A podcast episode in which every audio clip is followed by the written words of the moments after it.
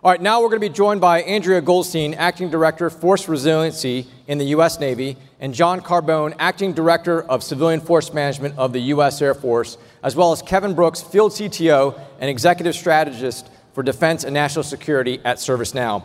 We'll examine how federal agencies are using digital services to evolve their mission and support employee well being. Please join me in welcoming our panelists to the stage. Thanks everyone for being here. So, uh, as Steve said, I'm Kevin Brooks. I am uh, today transitioning to a new job, but won't get into that. I want to take a time here for a moment to uh, let our guests introduce themselves. So, we're going to start here to my left, immediate left, Ms. Uh, Ms. Goldstein. Uh, good afternoon, everyone. Andrea Goldstein. I'm the acting director for Force Resiliency with the Department of the Navy. So, um, supporting the 900,000 personnel in the Navy and the Marine Corps on um, addressing interpersonal and self directed harm and promoting the well being of our force. John? Uh, good afternoon, everyone. My name is John Carbone. I'm the Deputy Director of Civilian Force Management at the Department of Air Force. Uh, our office writes the HR policy for over 200,000 different civilians worldwide. Uh, I've been in the federal government for about 20 years now, and uh, just happy to be here today. Great, thanks. So we're going to start with uh, Mr. Carbone. First, you know, we're starting to get beyond. Thank you. Is it me? Okay. Okay. Nope. Okay, we're starting to get beyond the pandemic. It's starting to recede. So we want to take stock of all the things that have gone on uh, with our federal workforce in that time, particularly around the topic of wellness. In what ways has the pandemic made workforce well-being even more of a priority than before? Well, I think that the pandemic definitely was sort of the ultimate stress test, no matter which type of workforce you were in, whether you were in a white collar job, blue collar job, a military member. It really had a, a profound impact on our prof- professional and personal lives. And I think work life balance is probably the number one priority right now. Um, something about being faced with your own mortality, the mortality of your family members, your friends uh, it makes you really take stock, like you said. And people said, hey, I want more of the life part of that work life balance equation. Uh, and that means having more control in how they perform work, uh, how they perform it, when they perform it, what locations, and having access to different programs to help them and their families with challenges that arise. Uh, that means that we have to become more proficient in the federal government of managing things like alternative work schedules, using gliding uh, scheduling, using MaxiFlex schedules where employees can choose their start and stop times in a day as long as they fulfill eight hours a day. It doesn't matter when they start and stop. They can meet their personal obligations, drop their children off at school, or things like that. Uh, MaxiFlex, many of you are familiar with. You put in the 80 hours within a pay period. Doesn't matter how many days a week you're putting in your 80 hours, the mission's not being compromised uh, maximizing telework and remote work, uh, more resources towards childcare and elder care, and, and a stronger emphasis on those employee assistance programs that help with all the day to day problems, but then also the complex problems like substance abuse, um, uh, domestic violence, and mental health issues. So I'd say work life balance, number one priority. Number two priority would be be more cognizant of the prevalence of mental health issues, uh, work on understanding that, and work on destigmatizing mental health issues. Uh, at the beginning of the pandemic, or sorry, through the pandemic, cases of anxiety and depression quadrupled. And the numbers are still pretty static. That could be a good news story because maybe destigmatizing mental health issues is attributing to that. We're actually hearing more about what's going on. Uh, but we have to make sure that we have the resources available to help our employees and their families, uh, because it's it's just going to get it's just going to get worse if we don't. Okay, thank you, uh, Andrea. So John talked about that burnout factor and how we have to elevate our game really to take care of our workforce. Um, with cases of burnout surging, as he mentioned, in the military and the federal workforce, uh, you know, that many are likely to leave their jobs. It's going to be a recruiting and retention issue. Uh, what should leaders be doing to address the wellness issue when it comes to talent management? Thanks for that question. So, when I'm asked this, I ask people to zoom out. because uh, in one of my roles in, in cultural transformation, it's not just about destigmatizing mental health. Um, we really need to be asking the questions of how people are getting to burnout in the first place. Um, because we talk about a lot of interventions, but if we want to talk about prevention, we need to think about everything that people are bringing to the table to include what is their family situation, what is their financial situation, what are their different identities. You know, speaking for myself, I'm you know American uh, queer Jewish woman, so that means that rising anti-Semitism on the in the outside world is going to impact me. And so all of us are coming coming to work with you might be have an ailing family member, a special needs child. So all of that is going to take a lot of energy bef- just bef- just before you get to that point. And so that awareness is key. But one of the things I, I ask my colleagues to do is to start with their se- themselves. What kind of behavior are they modeling? Everyone on my team can see that I go to therapy every other Thursday morning. They can see that on my calendar. So it's not just about, well, we need to give other people the tools. We need to model that behavior ourselves. We also have to be thinking about what are we doing that's contributing to burnout? For example, are you emailing your team at 10 p.m. and they think that they need to respond? You know, some of us work best at, at odd hours. Um, if I happen to be sending a one-off email to a team member well outside of working hours, I will typically put in the subject heading for Monday, for tomorrow. um, and also managing, uh, and also managing time ourselves, how we respond to things and um, and and that is a great place and a great place to start. The other thing is also giving people adequate resources. Um, we have a really big part of taking care of our people, and this is something that we talk about within my team. My team is responsible for taking care of the workforce. So, how are we also taking care of those who are taking care of others and ensuring that we have um, adequate personnel, that we're hiring people on time, that their IT works, etc. I, I, can definitely relate to the burnout question because um, uh, many of you are familiar with the Office of Personnel Management Federal Employee View Survey. Uh, the Department of Defense also has many different climate surveys, and oftentimes uh, the, the, the, percentages of people uh, feeling moderate or extreme stress hits 40% or higher. And I know for our organization, burnout has been a real thing, and we've done exa- exactly what you said. We've kind of looked at how we task things. Um, I'm sure there's some Air Force people from headquarters in the room, but we have, you know, hot, hot, hot, hot, uh, lava hot, lightning cords, flash cords. And so it's like everything's coming down as super intense. And so we're, we're actually looking at the way we task things now and trying to use different language. What's the true suspense? What's the true prioritization uh, to try to take some of that pressure off a little bit? That, that's a great segue, that hot, hot, hot. So it talks about, you know, the culture of the workplace in the federal, in, in any federal agency, name an agency, tends to be go slow, go, go, go slow, go slow. No, now, go yeah. now. Yeah. So, yeah. how do we uh, evolve our policies and our digital strategies to provide a supportive workplace culture? You know, so get away from that, everything's hot at the last minute, and build a much more inclusive and robust wellness system for our employees. Yeah.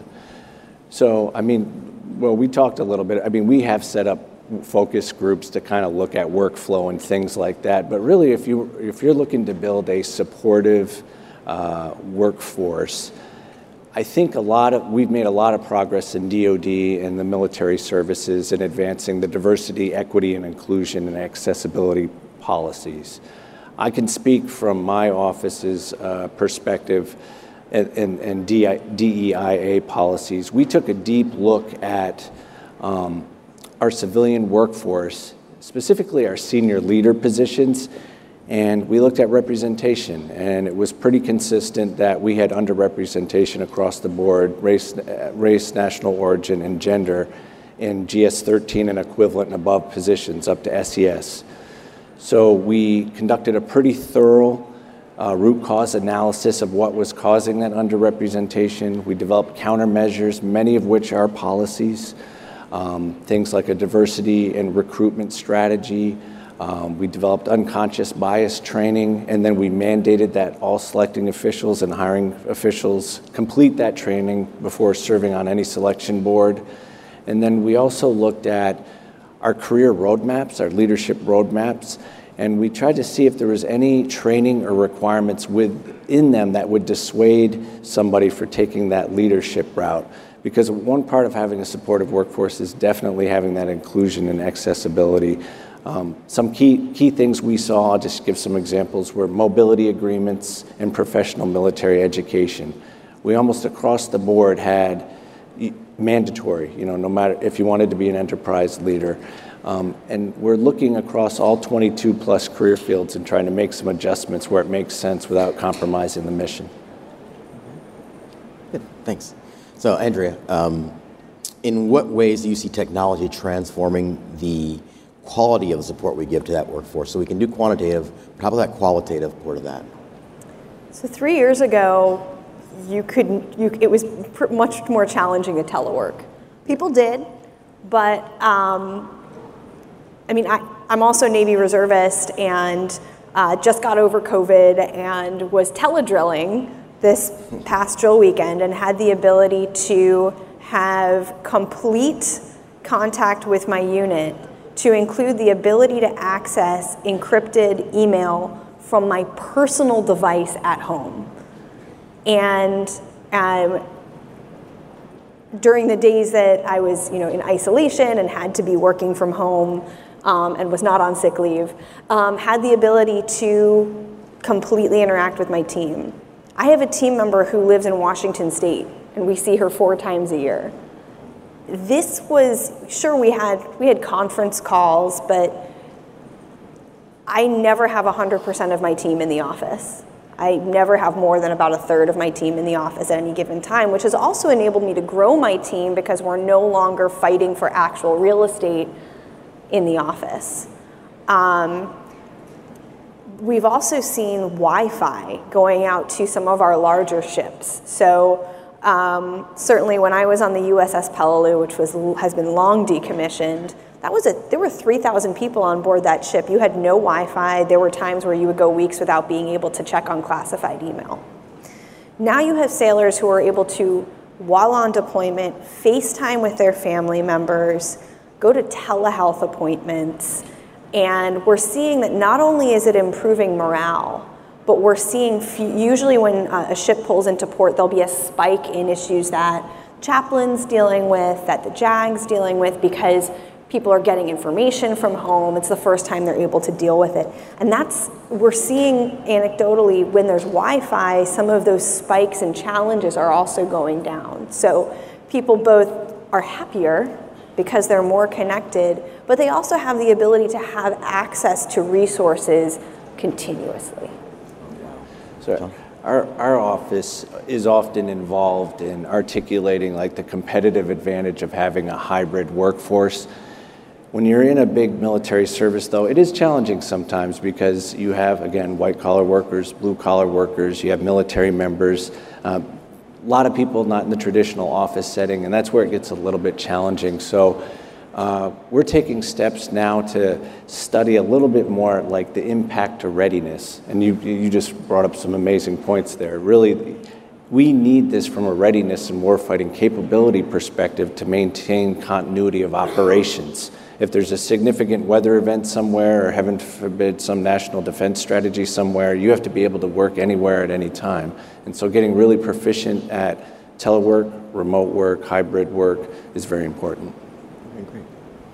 So, Andrea, I'm going to come back to you. Uh, what are some of the steps that your agency is taking uh, as you plan to support employee wellness? You t- things you touched on already a little bit. And do any of these measures represent an evolution of your workplace culture or mission, or are they revolutionary? So, the number one step that the entire Department of Defense is taking is hiring an integrated prevention workforce. Uh, this is an organizational transformation that has never taken place on this scale before, um, and it is entirely new capability. We're hiring thousands across all of the military departments within the Department of the Navy, across both my staff the US Navy and US Marine Corps. We're hiring about 400 of these prevention personnel across the entire force. And some of them are actually going to be embedded. They're going to be deploying with our operational units. And their role is one of the biggest findings of um, the efforts that are associated with the Independent Review Commission on Sexual Assault in the Military, which came out in mid 2021, is that response activities are not the same as prevention. Response is incredibly important, but it's a lot better to not have issues arise in the first place. And what that workforce is doing is helping our leaders who, whose role it is to set the tone, um, is to set that climate and culture, do, do so in an effective, evidence based manner. Then there's also thinking about well, how can we how can we add resources on the response side? I'm also hiring 2,000 personnel on the response side. Um, there's a lot that's being done to improve the military justice process, but also in ensuring that resources for mental health and wellness are available. Um, for civilians, we have the Dawn CAP program, um, ensuring that people are aware of access to resources like VA vet centers, VHA, certainly everything that, that, that TRICARE provides. Um, but also something that we have to really be key in thinking about, and we've been talking about this for the last few minutes already, is Technology is great, but technology also means that everyone is accessible all the time and may feel like they need to be accessible all the time. And so, something that we, we need to think about is also setting some boundaries and respecting those boundaries to, to have a healthy workforce. Because just because someone is available all the time doesn't mean that that is necessarily the best thing for your whole workforce. John, same question to you. Yeah, it's uh, many. We're working on some several similar initiatives in Air Force. Um, I would say uh, we have over 32 different activities providing wellness and resilience services in Air Force, and one of our challenges is having an integrated delivery of those services. So a family or an employee works into a particular office, you know, they might uh, disclose a variety of issues, uh, which not all are within that office's mission. So we're working hard to create a situation where referrals can happen cross activities easily, sort of a soft handoff, so somebody doesn't have to restart a process again. And we are using um, a um, a uh, enterprise grade system to help us with the project management associated with wellness and resilience programs. We also offer family readiness uh, training, uh, wellness and readiness training to families uh, with a strong emphasis on building a sense of belonging and trust in an attempt to decrease depression and the risk of suicide. Uh, and then uh, the other thing that we're doing is, is we're trying to create almost um, an easy method of analyzing the health of the wellness and resilience workforce itself. So uh, by pulling data from manpower systems, personnel systems, uh, looking at recruit fill data, looking at training certification data, and being able to provide senior leaders a simple index score, 1 to 10, 10 being low risk, 1 being high risk, of how certain populations within the wellness and resilience community are doing. And John, you bring up that a key point about data. Data is totally yes. key. and so, uh, a couple of weeks ago, uh, a report on the Suicide Prevention and Response Independent Review Commission came out, and the department is now charged with implementing. Um, either fully or to, in the spirit of 127 recommendations related to suicide prevention. And many of the recommendations are related to factors that many, many of us who've served in the military or with the military have come to accept as factors of everyday life, such as crumbling barracks, pay delays, frequent moves. And what the report is saying is these add to instability and do not promote well being, and it doesn't need to be this way. And how are we going to identify if we're being successful? It's very difficult to measure a negative, but you can measure trust and you can measure connectedness. And we know that those are protective factors against suicide and also against other, uh, against anxiety, against depression. and promote everyone's well-being. So there is a positive that we can measure, and that is a way that we'll identify how we're being successful. Okay, great. So before we wrap up, I want to give you a chance to just, you know, for two minutes, just kind of say, what, would, what, what didn't I ask you that you wish I had? So we'll start with you, John. I'd say, you know, what we need, what we need from Congress, what we need from DOD. Uh, so I'd say additional resources to have the ability to, ex- to expand our programs, to get out the services to more families, uh, more employees. Um, and then I've, I talked to our resiliency office in Air Force. I said, hey, I'm going to be asked this question. What do we need? And they basically say to me is that we have to communicate to our senior leaders, hiring managers, supervisors to get out there that people need time. Federal employees, military members need the time to take advantage of these services to perform that self care. That's all crucial. I mean, many of them are aware of the services available, but they just don't take the time to take advantage of them. Yeah, I would, I would agree with that. And um, I would certainly say one thing, because I have, I have a, a, about a quarter of my team uh, vacant right now, and we're currently going through the hiring process. Um, we are in a competition for talent, just like everyone else.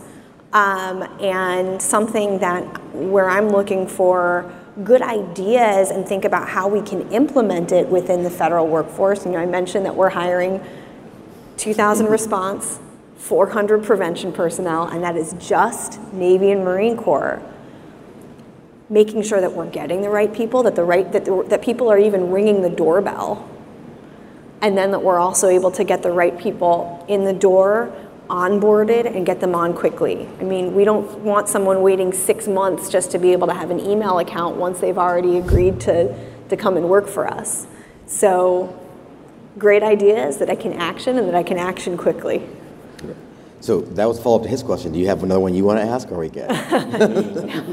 no, that is that is that is same thing. I, same okay, thing. Great. Yeah. Well, thank you both for your time. This has been really enlightening. I really Thank you. appreciate coming and joining us today.